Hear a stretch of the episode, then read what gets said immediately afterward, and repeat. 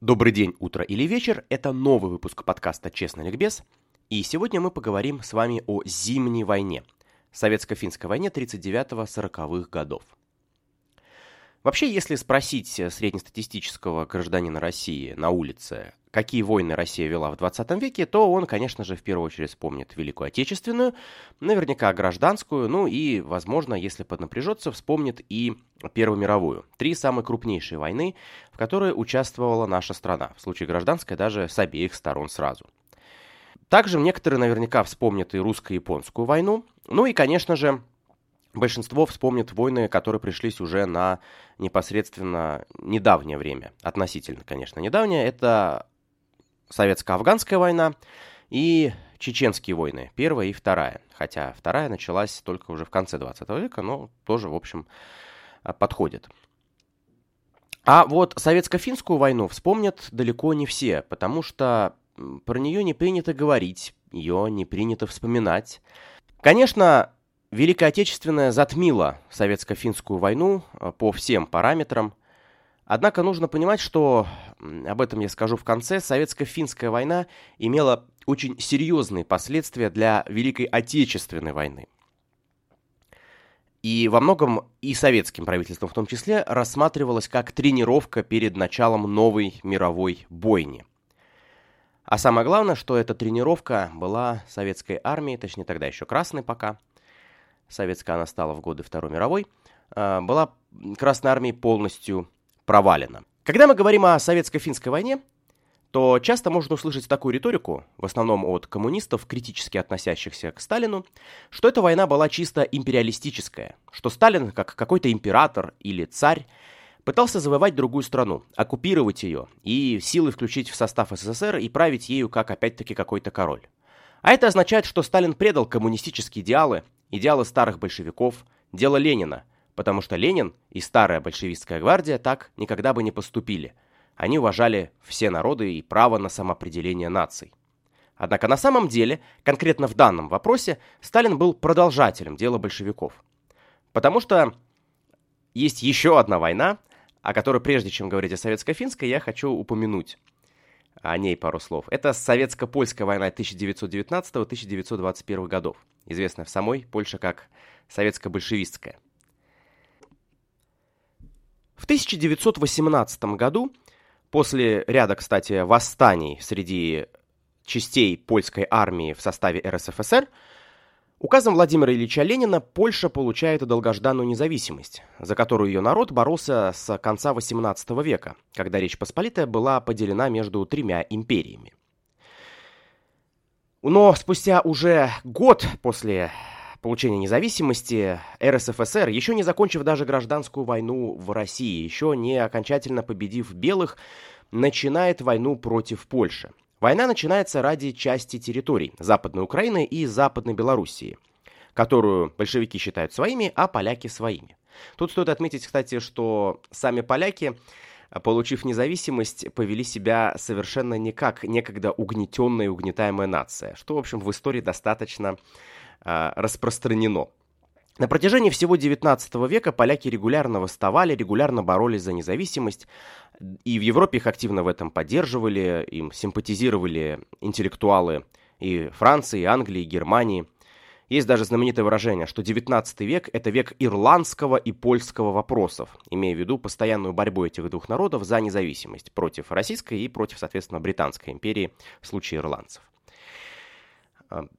Поляки всегда представлялись собой невинными жертвами царского режима. Но как только получи, они получили независимость в 1918 году, сами поляки решили, что они станут заменой Российской империи, погибшей в Восточной Европе. Что именно Польша станет новым гегемоном э, этого региона, что именно она будет здесь доминировать. Для этого полякам были нужны территории. Во-первых, э, поляки хотели восстановить всю территорию э, бывшей Речи Посполитой. И статус Западной Украины и Западной Белоруссии, который не обсуждался с большевиками, они автоматом считали эти территории своими. Гораздо интереснее, например, как они обошлись со своими, скажем так, собратьями по несчастью, литовцами, которые тоже, хоть и были малым к э, тому моменту народом, я имею в виду, что они сейчас небольшой народ. Имеется в виду, что в средние века литовцы были достаточно крупной нацией. И численность литовцев, например, не уступала численности тех же русских в XIV-XV веках. Так вот, литовцы тоже мечтали о своем собственном государстве, которое им тоже даровало советское правительство. А, и мы со школьной скамьи с вами знаем, что столица Литва – это город Вильнюс. Так вот, литовцы тоже решили так в 1618 году. Только у поляков был на этот мнение другой счет. И как только они получили независимость, первым делом Польша вводит свои войска в Литву, отбирает у нее треть территории, в том числе ее столицу, переименовывает его в Вильно, ну, то есть которое, название которое этот город и носит на польском языке, ну и, собственно говоря, оставляет в своем э, составе. Литва с 1118 по 1140 год находилась совершенно в других границах, в которых мы знаем ее сегодня, в которых она изначально была прописана в договоре о независимости. И ее столица была город Клайпеда. Она, конечно, считалась временной столицей, а Вильна считалась официальной столицей оккупированной Польшей. Но совершенно очевидно, что литовцы сами своими силами вряд ли бы смогли отбить свою столицу, поэтому как это не смешно, да, в конечном итоге историческая справедливость в отношении литовцев в этом вопросе восторжествовала только после включения Литвы в состав Советского Союза, и вот уже Литовская ССР, да, она была воспроизведена в нужных границах со столицей Вильнюсе. Сама по себе э, Польша, да, то есть, как мы видим по этим ее решениям, что, что из Западной Белоруссии и Украины, что из э, оккупации части Литвы, стремилась, э, как я уже говорил, стать такой империей.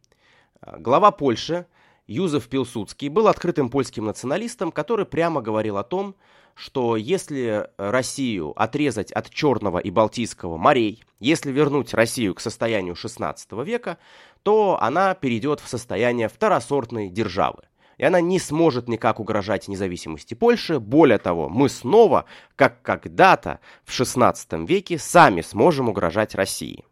Имеется в виду смутное время. И поляки с большим удовольствием поддерживали эти речи своего э, командира и предводителя. И вот когда в 19 году эта самая война началась за Западную Белоруссию и Западную Украину, то в конечном итоге очень быстро, в том числе и сам Владимир Ильич Ленин, который буквально э, за год до этого даровал Польше независимость, принял решение о том, что Польшу в полном ее составе, в полной, э, скажем так, ее объеме нужно вернуть э, под крыло РСФСР. Потому что нужно контролировать всю территорию Российской империи, чтобы использовать Российскую империю и ее народ как плацдарм для мировой коммунистической революции. Пожалуй, что это единственный аспект, в котором э, Ленин со Сталином в ходе каких-то захватнических своих войн расходились. Э, для Ленина и старых большевиков захваченные территории должны были быть использованы как ресурс для распространения мировой революции. А вот Сталин явно мировой революцией совершенно не интересовался. Чем сильнее становился Сталин, э, тем меньше влияния имел Коминтерн, который вообще в годы Второй э, мировой был просто-таки э, фактически распущен за ненадобностью. Пропаганда, скажем так, мировой революции э, при Сталине, она сошла на нет. Думаю, не стоит говорить о том, что проигрыш в советско-польской войне был предсказуем. Красная армия, которая сражалась одновременно и против белых, и против а, поляков, выдержать такой напор не смогла. Ее итогом стало поражение Красной армии в этой войне. Западная Белоруссия и Западная Украина остались за Польшей. Более того, больше 100 тысяч красноармейцев попали в плен к полякам. И несмотря на многочисленную пропаганду о том, что мы, рабочий класс, боремся за права рабочих, польские рабочие, которые, конечно, составляли немалую часть э, польской армии, совершенно этим речам не э, поверили. Они были четко уверены, они, воспринимали советско-польскую войну именно через призму «русские снова пытаются нас оккупировать, русские снова пытаются заставить нас подчиняться себе». То есть национальное э, в головах польских рабочих без вопросов доминировало над классовым. И вообще, в большинстве войн даже 20 века национальное всегда превалирует над классовым, поэтому даже Советский Союз и даже советская пропаганда в конечном итоге от вот этой вот классовой риторики отказалась. Вспомните, что, например, когда Советский Союз защищал Вьетнам, он защищал не вьетнамских рабочих. Да, конечно, они упоминались и так далее. Но это было не противостояние злобных американских капиталистов и несчастных вьетнамских рабочих, а это было противостояние именно злобной американской э, нации в виде американских солдат и несчастной страдающей вьетнамской нации. То есть э, уже даже там в 60-е годы советская пропаганда отказывается от апеллирования к классовому э, самосознанию и апеллирует к национальному сама, э, потому что опытом научено, что людей классовое э, такое сознание, оно, может быть, и существует, но в войнах всегда просыпается национальное, и апелляция к нему гораздо э, важнее. Поэтому для советского человека защищать права вьетнамского народа, против американского народа, да, то есть против злобных американских солдат, гораздо интереснее, чем защищать, скажем так, права вьетнамских рабочих. Но если проигрыш в советско-польской войне, первой захватнической войне большевиков, еще можно объяснить э, тем, что Красная Армия воевала на два фронта, тем, что она была молода, неопытна, была нехватка оружия, да, многие военачальники, которые впоследствии даже станут воевать на стороне красных, да, то есть передавать опыт, тогда воевали еще либо на стороне белых, либо держали нейтралитет, в то время как у поляков, конечно, многие военачальники имели серьезный опыт руководства армией в в составе Российской империи в том числе, то катастрофу советско-финской войны ни один из этих критериев не оправдывают. Так что же все-таки произошло в 1939-1940 году между СССР и Финляндией? А главное, какое одно очень печальное последствие этой войны обернулось для нашей страны и для нашего с вами народа? Причины нападения СССР на Финляндию собственно говоря, две. Первое – это непосредственно подготовка э, к Второй мировой войне. Советский Союз на самом деле, э, как это принято сейчас э, говорить, особенно в либеральной среде, не был всегда вечным союзником Третьего Рейха и стал им скорее по неволе в 1939 году. Э, Сталин как раз-таки в начале э, был одним из главных обличителей нацистов, так как э, их антикоммунистическая риторика была еще жестче, чем антикоммунистическая риторика западных стран. Однако после Мюнхенского сговора стало окончательно ясно, что западные страны надеются стравить Третий Рейх и Советский Союз, и надеются, что Германия атакует Советский Союз первым, и пока двое их нелюбимых Э, соперников будут э, пытаться перегрызть глотку друг другу, они сумеют еще лучше подготовиться и уже, соответственно, разобраться с тем, кто остался, ослабленным, в ослабленном состоянии. Ну, имеется в виду, это, конечно, никто не сомневался, будет Третий Рейх. Вообще, сам Адольф Гитлер э, с самого начала не воспринимал Советский Союз как главную свою цель. Конечно же, в его мечтах э, было именно в первую очередь уничтожить Англию, э, США и Францию, а Советский Союз, Россия была скорее просто таким сырьевым придатком, который обеспечит э, будущий Третий Рейх территорией, рабынями и рабами, ну и, соответственно, ресурсами, конечно, в первую очередь. Однако и именно поэтому во многом а, Гитлера были более грандиозные планы, поэтому в конечном итоге первым он напал именно на страны Запада, чего они не то чтобы не ожидали, но надеялись, что он пойдет первым на Советский Союз.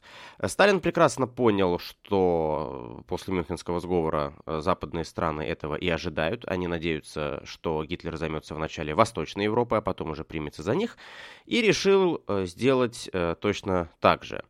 И, собственно говоря, пакт о ненападении с Германией, который был заключен, не нужно думать, что Советский Союз а, и советское руководство, и конкретно сам а, Сталин были такими уже дураками, и для них нарушение пакта о ненападении со стороны Германии в 1941 году стало огромным шоком. Да, оно стало огромным шоком для них, но не потому, что он был нарушен, а потому, что они не сомневались, что Гитлер начнет э, войну в 1943 году. То есть по всем э, расчетам участием всех советских руководителей, реформы армии, подготовки к войне, война должна начаться в 1943 году.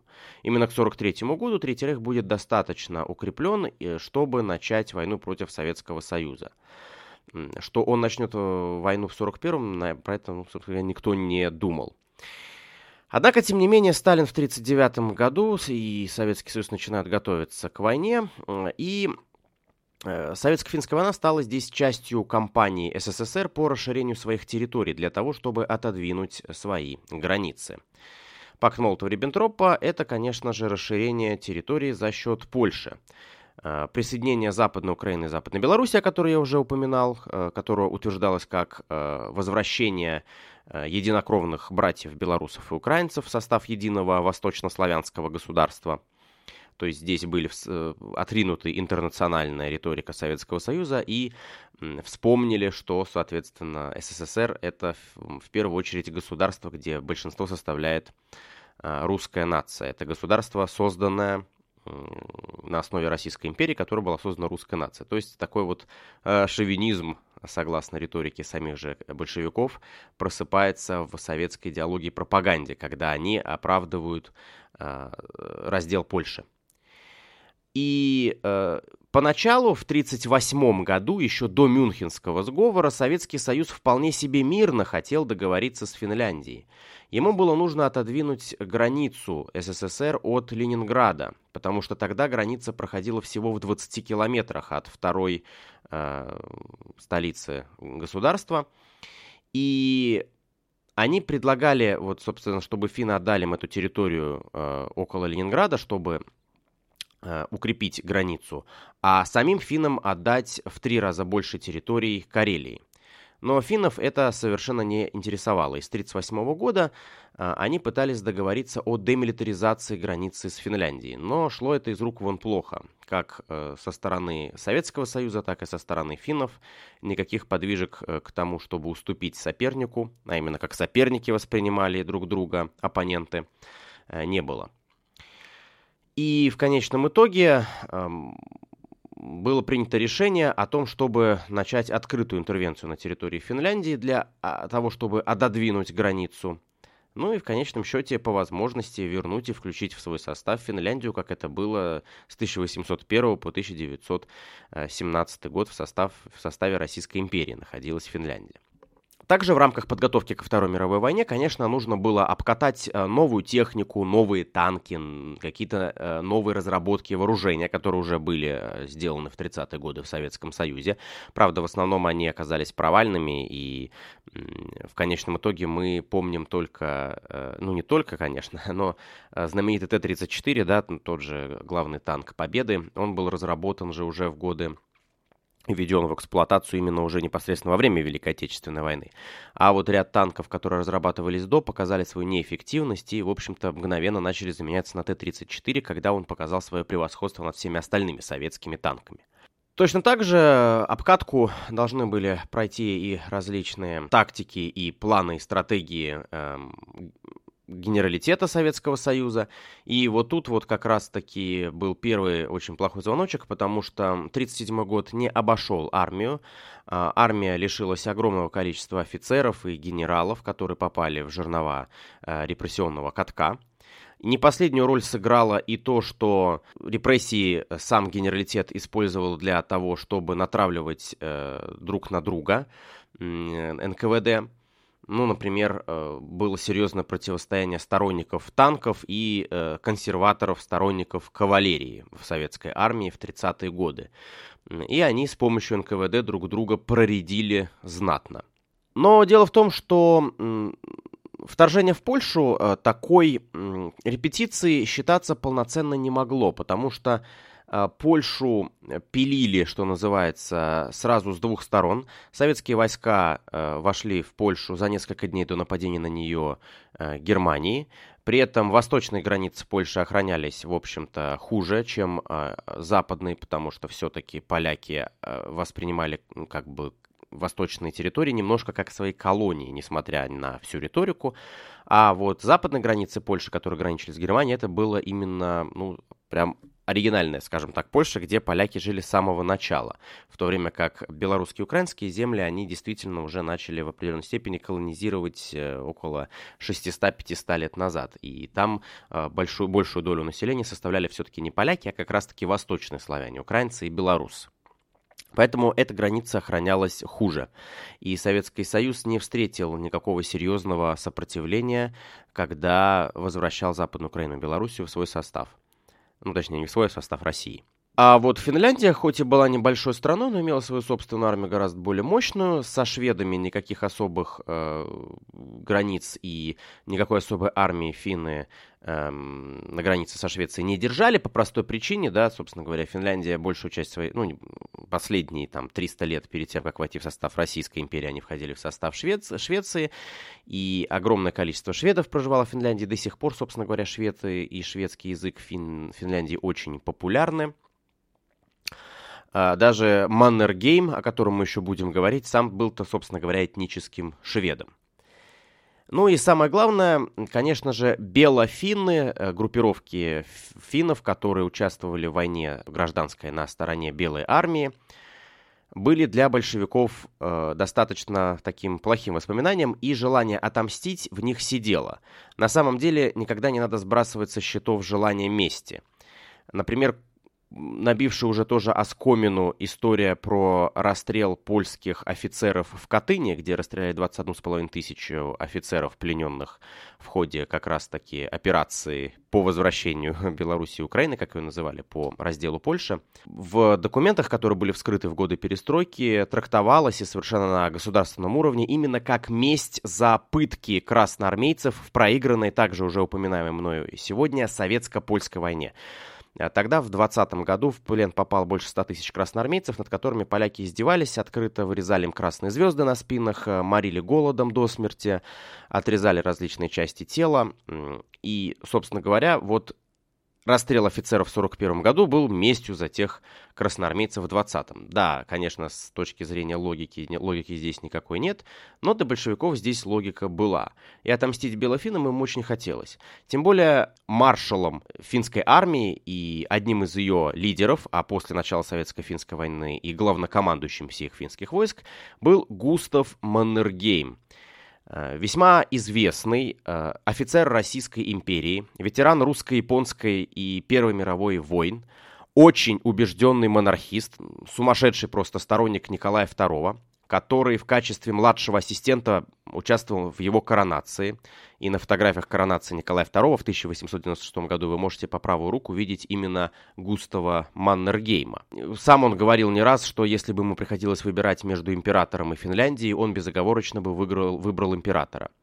Э, на первых порах он очень активно помогал Врангелю в годы гражданской войны. В общем, был таким настоящим символом э, белых, а большевики, как известно, не просто ненавидели белых, но и на протяжении всех 20-х и 30-х годов всячески ликвидировали вот таких вот одиозных лидеров. И хотя Маннергейм, конечно, не был лидером такого высокого ранга, как Врангель, Юденич или Деникин, но, тем не менее, он был одним из лидеров белого движения, как минимум с идеологической точки зрения, и поэтому воспринимался как страшный враг. Советско-финская война начинается с так называемого Майнильского инцидента – 26 ноября 1939 года на границе СССР и Финляндии у деревни Майнила на Карельском перешейке финны якобы обстреливают советских военных. Хотя на самом деле провокация эта была достаточно грубо сделана и быстро вскрыта, так как много русских солдат, в том числе организовывавших эту провокацию, попали к финнам в плен. 30 ноября начинаются военные действия. Советская сторона сразу же провозглашает их завершением борьбы с финской белогвардейщиной. И за это Советский Союз как агрессор исключается из Лиги наций, аналога ООН того времени, потому что подобные, собственно говоря, доводы э, страны Лиги наций не признали убедительными. Ну и будем честны, они действительно по бумаге писаны. В первые два месяца войны Советский Союз очень серьезно в пропаганде педалировал тему Финской Народной Республики. Официально Советский Союз вторгся на территорию Финляндии по просьбе нового государства и нового сформированного правительства – ФНР – Финской Народной Республики, во главе которой стоял Отто Куусинен, основатель и один из лидеров коммунистической партии Финляндии. Правительство этой Народной Республики было полностью составлено в Москве и состояло, естественно, исключительно из членов э, КПФ. Утверждалось, что Настоящее правительство Финляндии потеряло контроль над страной вследствие того, что оно исключительно потворствовало крупной буржуазии и крупному капиталу, и финский народ в едином порыве поднял революционное восстание, и вся Финляндия бушует и поддерживает, соответственно, именно коммунистов и провозглашает Финскую Народную Республику. А правительство изначальной Финляндии, капиталистической и вовсе из страны уже бежала, поэтому нам нужен просто месяц, чтобы сломить последнее сопротивление и в Хельсинки заключить договор с ФНР уже как с союзным государством. А, сами по себе требования ФНР а, копировали изначальные требования Советского Союза. Отдать часть территории Финляндии для того, чтобы отодвинуть границу от города Ленинграда ну и при этом, да, э, по этому договору с ФНР э, Советский Союз отдавал огромные, э, правда, плохо обжитые, но тем не менее территории Корейской ССР, то есть площадь Финляндии с точки зрения цифр даже должна была быть увеличена. Сразу началось формирование финской народной армии. Формировалась она исключительно из советских граждан, правда, карелов и финнов по национальности, проживавших на территории в основном Карелии и Ленинградской области была сформирована ингерманландская дивизия, которая даже серьезно участвовала в, в первом месяце военных действий, но потеряла слишком много людей, да, и к тому же э, изначально ход с ФНР был достаточно простой. Полагалось, что дезинформация о том, что якобы правительство бежало из страны и так далее, приведет к разложению финской армии в тылу. Ну и что, соответственно, финны, сочувствующие коммунистам, поддержат ФНР. Однако очень быстро выяснилось, что, во-первых, э, так просто все не получится, да и к тому же финны, даже те, которые поддерживали, может быть, коммунистов, не сильно были рады вторжению Советского Союза на свою территорию. Поэтому через два э, месяца, когда стало понятно, что быстрого блицкрига в относительно Финляндии у Советского Союза не получилось, про ФНР просто забыли. Ее просто больше не существовало в официальных э, сводках, и дальше Советский Союз фактически просто вел войну с Финляндией даже для своего собственного народа. А, хотя здесь стоит подметить, что сводки э, из финских фронтов были невероятно засекречены, про них вообще не говорилось, и социалистический советский человек, если посмотреть газеты того времени, он как будто бы и не знал, что Советский Союз участвовал в очень масштабной войне. Сама Финляндия, конечно же, для нее это стало такой очень важной вехой. И сегодня в Финляндии зимняя война воспринимается примерно так же, как у нас Великая Отечественная. Ее постоянно празднуют, конечно, не с таким размахом, но тем не менее. Это была настоящая война за независимость, которая доказала, что Финляндия может быть независимым государством. Конечно же, финнам оказывалась иностранная помощь, в первую очередь от соседних скандинавских стран огромное количество добровольцев, которые приехал туда, в первую очередь, шведов, большей частью, ну и датчан, и представители других стран. А, большое количество военной техники, ну и, собственно говоря, денег для того, чтобы эту самую военную технику производить. Вся Финляндия встала на военные рельсы, а народ как я не зря провел параллели с Великой Отечественной, потому что мы будем говорить о причинах катастрофы советской армии в Финляндии. Одной из этих причин стало очень расширенное, очень мощное партизанское движение финских крестьян против советской армии. Естественно, помощь Финляндии, причем достаточно открыто, оказали и Великобритания с Францией. И вот тут есть такой очень интересный момент. Если Великобритания всячески оказывала помощь денежно и старалась каким-то образом нейтрализовать коммунистов и коммунистическую Грузию в Финляндии, то Франция, которая на тот момент, об этом я еще упомяну, была военной державой номер один на бумаге в то время, а, полагала, что действовать надо жестко и непримиримо и прямо сейчас. Например, они э, планировали напасть на территорию СССР и атаковать из Ирана с помощью своих союзников э, нефтяные вышки в Баку. Однако как раз-таки именно англичане все подобного рода планы пресекли, потому что это бы означало атаку э, западных стран на Советский Союз, и британцам было слишком невыгодно, чтобы Франция или Великобритания выглядели в столь неприятном свете. Поэтому они предпочитали оказывать финнам помощь, в первую очередь, денежную и э, вооружением. Забегая вперед, э, должен сказать, что тут британцы поступили более честно, потому что даже когда ближе к концу войны положение Финляндии сильно ухудшилось, французы просто исчезли, потому что когда стало понятно, что финны уже не могут так успешно сдерживать Советский Союз, как в первые месяцы войны, то внезапно вся спесь французов и э, вся их э, бравая риторика исчезла, и они просто вообще перестали как-либо оказывать помощь Финляндии, в то время как британцы оказывали ее до самого конца, и, объявив о поддержке Финляндии, продолжали ее вплоть до последнего дня Зимней войны. Главной катастрофой для советской армии стала линия Маннергейма – линия обороны Финляндии, которую советская армия на протяжении нескольких месяцев не могла преодолеть и разбивалась об нее как волны об волнорез.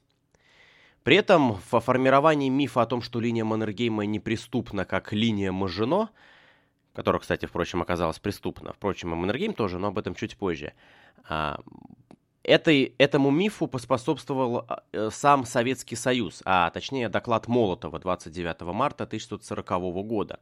Дело в том, что в начале в советской прессе были очень такие яростные бравады, что Красная Армия идеальна и, и непобедима, а финны, ну что там могут э, сделать эти самые финны. Однако после чудовищных и огромных потерь, многие из которых были засекречены, и э, даже сейчас именные списки погибших в советско-финской войне, войне все не э, идентифицированы. То э, где-то уже спустя месяц после этого сама советская пресса поначалу начала писать о неприступности линии Маннергейма, после чего вообще перестала писать до той поры, пока Советский Союз весной 1940 года не сумел ее прорвать. Каковы же были главные причины этого серьезного поражения? Я сейчас не буду рассказывать о том, какие бои шли на севере Финляндии, какие, соответственно, на Карельском перешейке, а, какие в районе Выборга и так далее. А, так, такую сводку не думаю, что будет особенно интересно слушать. Сразу обговорюсь, что столь популярный, когда речь идет о северных широтах, тезис о генерале Морозе, который обычно выдвигается как защитник России, а тут он вроде как выдвигается как защитник Финляндии, он нерелевантен. Э, дело в том, что основные поражения советская армия несла, когда э, было достаточно тепло, даже в определенной степени, э, ну там плюс 1, э, минус 2, минус 4. А вот успех прорыва линии Маннергейма пришелся как раз на серьезные и сильные морозы. Поэтому, да, несколько десятков тысяч советских солдат э, получили серьезное обморожение, и да, многие из них умерли. Однако говорить о том, что это одна из главных причин э, потерь э, советской армии, да, мол, э, советские красноармейцы были очень плохо одеты, а финны, ну, да, с точки зрения утепления финны, возможно, были лучше обмундированы, но на самом деле глобально э, это свою роль не сыграло. А что сыграло? Множество мелких факторов. Уже упоминаемое мною партизанское движение. Отряды финских партизан на лыжах невероятно быстро появлялись как будто бы из ниоткуда, обстреливали э, советские части, э, закидывали танки коктейлями Молотова и, соответственно, пропадали в никуда. Второй фактор, о котором я уже сказал, были, собственно говоря, вышеупомянутые коктейли Молотова, кстати. Это изобретение именно финнов. Дешево и сердито закидал ими танк, и танк выведен из строя. Коктейлями Молотова финны назвали их в честь издевки. Мол, э, Советский Союз же, он официально помогает несчастному финскому народу, и поставляет нам, так как мы страдаем от э, капитализма, он поставляет нам, соответственно, э, провиант. Ну вот мы этот провиант ему и возвращаем. Коктейль Молотова. В издевку назвали они его в честь э, Народного комиссара иностранных дел Советского Союза, то есть э, министра. Вообще партизанское движение очень серьезно косило ряды советской армии, поэтому достаточно быстро, как только советская армия закреплялась в каком-то районе, немедленно первым делом из него эвакуировались как правило, не в сторону Финляндии. Все э, жители местные, все абсолютно, и дети, и женщины, и мужчины, потому что было понятно, что они будут помогать своей армии, принесут новые потери и новые жертвы среди советских красноармейцев. Культовый термин «кукушка», которым называли финских снайперов, также родом именно из э, Зимней войны. Дело в том, что снайперы предпочитали прятаться на деревьях, но самое главное, что опять-таки снова партизаны. Финские крестьяне, которые достаточно широко занимались охотой, уходили в этих самых снайперы и из охотничьих винтовок положили немало красноармейских солдат. Из-за особой манеры переговариваться друг с другом, финские снайперы копировали звуки животного мира, в первую очередь птиц и в особенности кукушек. Их, собственно говоря, и прозвали кукушками. Эти факторы, а, в купе с а, общей неготовностью Красной Армии к масштабным вторжениям, а именно постоянным потерям связи, абсолютной несинхронностью действий различных дивизий, различным, в общем-то, весьма странным и подчас глупым решениям, которые применялись в штабе в Москве, а на деле в самой Финляндии приводили к различным катастрофам. А, все эти факторы привели к тому, что линия а, Маннергейма, линия обороны, советская армия, масштабная, мощная, не могла прорвать несколько месяцев. Сам Маннергейм потом в дальнейшем писал, цитата, Русские еще во время войны пустили миф о линии Маннергейма. Утверждали, что наша оборона опиралась на необыкновенно прочный и выстроенный по последнему слову техники оборонительный вал, сравнивали его с линиями Мажино, и говорили, что никакая армия никогда его не прорывала. Прорыв русских, который в итоге все-таки был осуществлен, явился подвигом, равному которого не было в истории всех, всех войн. Все это чушь, в действительности положение вещей выглядит совершенно иначе. Оборонительная линия, конечно, была, но ее образовывали редкие долговременные пулеметные гнезда, до два десятка выстроенных по ему предложению новых дотов. Да, оборонительная линия существовала, но у нее отсутствовала глубина. Ее прочность явилась результатом стойкости и мужества наших солдат, а никак не результатом крепости сооружений. Конец цитаты. Таким образом, современные исследования говорят о том, что именно партизанское движение и действительно крепость самих финских солдат, их воодушевление, как это не парадоксально, оказало большее влияние на катастрофу Красной Армии, чем техническое оснащение линии Маннергейма. Спустя всего два года подобного рода история снова повторится под Москвой. На этот раз Невообразимую стойкость проявят уже советские солдаты, разгромив многократно превосходящего в техническом плане врага, немецкую армию Третьего Рейха.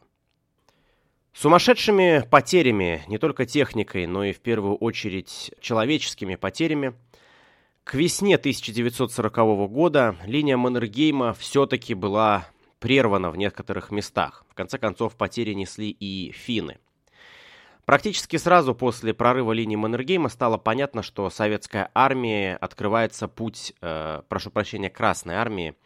Я по старинке называю советской, хотя советская, как я уже говорил, она стала только в Великой Отечественной войне. До этого она была все-таки на тот момент еще красной. Красной армии открывается путь напрямую к Хельсинки, и останов... остановить ее будет уже достаточно сложно.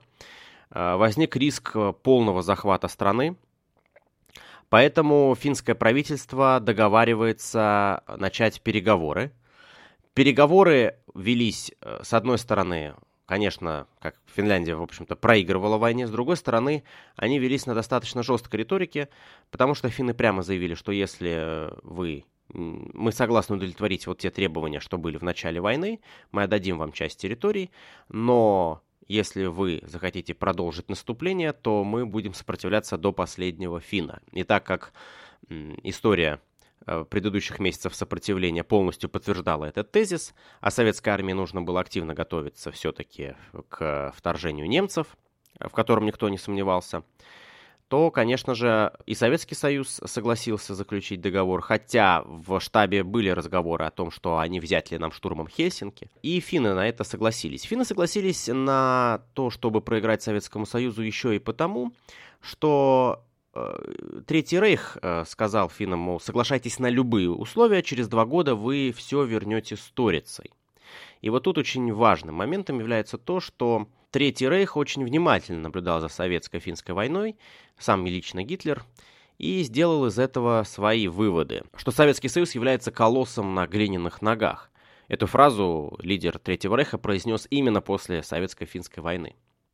С одной стороны, Советский Союз официально победил в Зимней войне, как ее сами называли в Финляндии.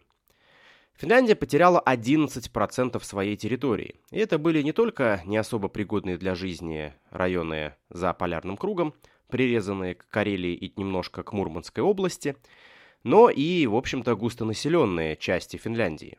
В частности, в состав СССР вошел второй по величине после Хельсинки город финнов – Выборг, ныне Ленинградская область. Да-да, Выборг до 1940 года был финским городом. 430 тысяч финнов оказались теперь на территории СССР. И хотя до массовых депортаций по национальному признаку, до основной ее массы, оставалось всего ничего, но их еще все-таки не проводили, финны прекрасно понимали, какую политику Советский Союз будет проводить по отношению к населению, которое сопротивлялось э, счастью большевизма. Э, тем более такие прецеденты уже э, начались на ранее отобранных у Польши территориях, то есть Западной Белоруссии и Западной Украины, ну и в Эстонии, Латвии, Литве, конечно, тоже. Поэтому финское правительство, несмотря на то, что у него не было, в общем-то, ни бюджета, ни, казалось бы, сил, предприняло беспрецедентную операцию по эвакуации всех 430 тысяч финнов на территорию Финляндии и даже обеспечению всех семей и э, людей, которые э, проживали на теперь советской территории, жильем, ну и по возможности работой. Однако это на бумаге победа Советского Союза в реальности была победой пирровой. Почему? Во-первых, маленькая Финляндия, да, с помощью добровольцев и финансовой помощи других стран, но все же почти в одиночку, смогла оказать невиданное сопротивление огромной и превосходящей и числом, и техникой Красной Армии. Разница потерь была огромной. Против 58 тысяч уфинов в лесах Суоми остались более 120 тысяч наших солдат. Это все невозвратные потери, считая умерших от ран в госпиталях в СССР. Это поистине безумная цифра. Для сравнения, в русско-японской войне 1904-1905 годов, которую большевики часто демонстрируют как бессмысленную авантюру царя, хотя там войну как раз развязала Япония и напала без объявления войны первой тоже она, и как бессмысленные потери простого народа, так вот, эта русско-японская война унесла жизни менее 100 тысяч русских солдат, а афганская война менее 20 тысяч. После Первой, Второй мировой войн и Гражданской, Зимняя война самая кровопролитная для России в новейшей истории. Особенно страшно, что произошла она аккурат незадолго до вторжения немцев. А то, что оно будет, не сомневался никто. Те цели, ради которых погибли советские солдаты, оказались бессмысленными. Да, граница от Ленинграда была отодвинута на несколько десятков километров, но это никак не помогло городу в 1941 -м. Выводы из поражения не сделали, ну или просто не успели. Все те болезни армии, которые заставили ее увязнуть на линии Маннергейма, с лихвой проявились в первые месяцы Великой Отечественной. Но самое страшное – Советско-финская война сделала все возможное, чтобы приблизить эту самую Великую Отечественную. Я уже упоминал, что советское командование датировало вторжение немцев 43 годом, и датировало не с потолка. Само немецкое командование тоже рассчитывало вторгнуться на восток примерно в это же самое время. Однако советско-финская война убедила немцев в том, что СССР будет слишком легкой добычей. Несмотря на превосходство в живой силе и технике, Красная Армия терпела одно поражение за другим, оставляла тысячи людей в плену, теряла сотни орудий, танков, самолетов и в решающей мере не смогла завоевать территорию. Нам следует пересмотреть немецкие представления о большевистской России. Немцы исходили из ложных предпосылок, когда полагали, что Россия представляет собой первоклассный военный фактор. В действительности Красная Армия имеет столько недостатков, что не может справиться даже с малой страной. Тыл на Востоке безопасен. С господами в Кремле можно будет говорить совершенно другим языком, чем это было в августе-сентябре 1939 года. Цитата германского посланника в Хельсинки Блюхера во время его доклада МИДу Германии. Нужно также помнить, что в 1940 году Третий Рейх одержал одну из самых наверное, одиозных побед в истории человечества. Сегодня это выглядит странным, но с 1870-х годов и вплоть до Второй мировой войны армией номер один в мире считалась именно французская армия. Франция была страной с самыми лучшими солдатами, самым качественным вооружением, а взять штурмом Францию казалось абсолютно невозможным и незыблемым. Да, конечно, Третий Рейх построил великолепную военную машину, самую лучшую, возможно, за всю историю человечества. И это бралось в расчет. Армия Третьего Рейха была второй по мощи в мире. Но давайте просто представьте себе, да, вот сейчас второй по мощи в мире армии является российская армия. Каковы шансы у России сегодня взять штурмом и оккупировать Соединенные Штаты Америки? Примерно так же тогда оценивались шансы Третьего Рейха на победу над Францией. Однако, как мы помним из истории, это оказалось делом буквально нескольких недель. Кстати, в общем-то, болезни, по которым Франция проиграла Германии, были тоже предсказуемы. Шарль де Голь вспоминал, что если бы французские генералы не были бы столь уверены в своей великолепности и непобедимости и меньше бы ковырялись в носу, то тогда бы армию Германии можно было бы задержать на несколько месяцев на границе с Францией, и история бы повернулась бы совсем по другому пути. Франция вполне могла бы отстоять и свои границы, и Третий Рейх бы не штурмовал бы Париж так быстро – ну, точнее, его вообще не штурмовал, он туда просто вошел. Но сослагательного склонения история не имеет, поэтому очень быстро нацистские свастики начали развиваться над Елисейскими полями. И, конечно же, на Германию эта победа оказала в прямом смысле пьянящее воздействие. Если Третий Рейх так легко разделался с самой мощнейшей армией мира, то что уж тут говорить о какой-то Красной армии. Именно эти два фактора и победа над Францией, но в купе с этим и э, серьезные потери Советского Союза в войне с маленькой Финляндией привели к тому, что дата нападения на СССР была передвинута на пораньше. И Германия атаковала СССР уже в 1941 году. Помимо этого, Зимняя война толкнула Финляндию в объятия Третьего Рейха – до вторжения Советского Союза финны планировали заключать военный э, пакт со скандинавскими странами и даже вполне вели себе переговоры о размещении военного контингента Великобритании и Франции на своей территории. Однако, поняв, что единственным ее по-настоящему серьезным союзником в будущей бойне будет, видимо, Третий Рейх, потому что ни французы, ни даже британцы не проявили должного, как казалось финнам, участия в их судьбе, привело к тому, что Финляндия фактически достаточно быстро стала сателлитом Третьего Рейха, хотя никакого пронацистского правительства там не было. Действия Советского Союза на территории Финляндии также, к сожалению, печально повторяли э, действия в определенной степени в будущем немцев на территории СССР. Это и различные рейды против партизан, и даже столь похожие плакаты – на ломаном финском языке с одной и той же риторикой. Мы вам не враги, мы боремся против злобного правительства. Помогайте Красной Армии, и вам будет счастье. Зимняя война серьезно ударила по репутации Советского Союза и советского правительства в целом не только в Финляндии, но и во всем мире.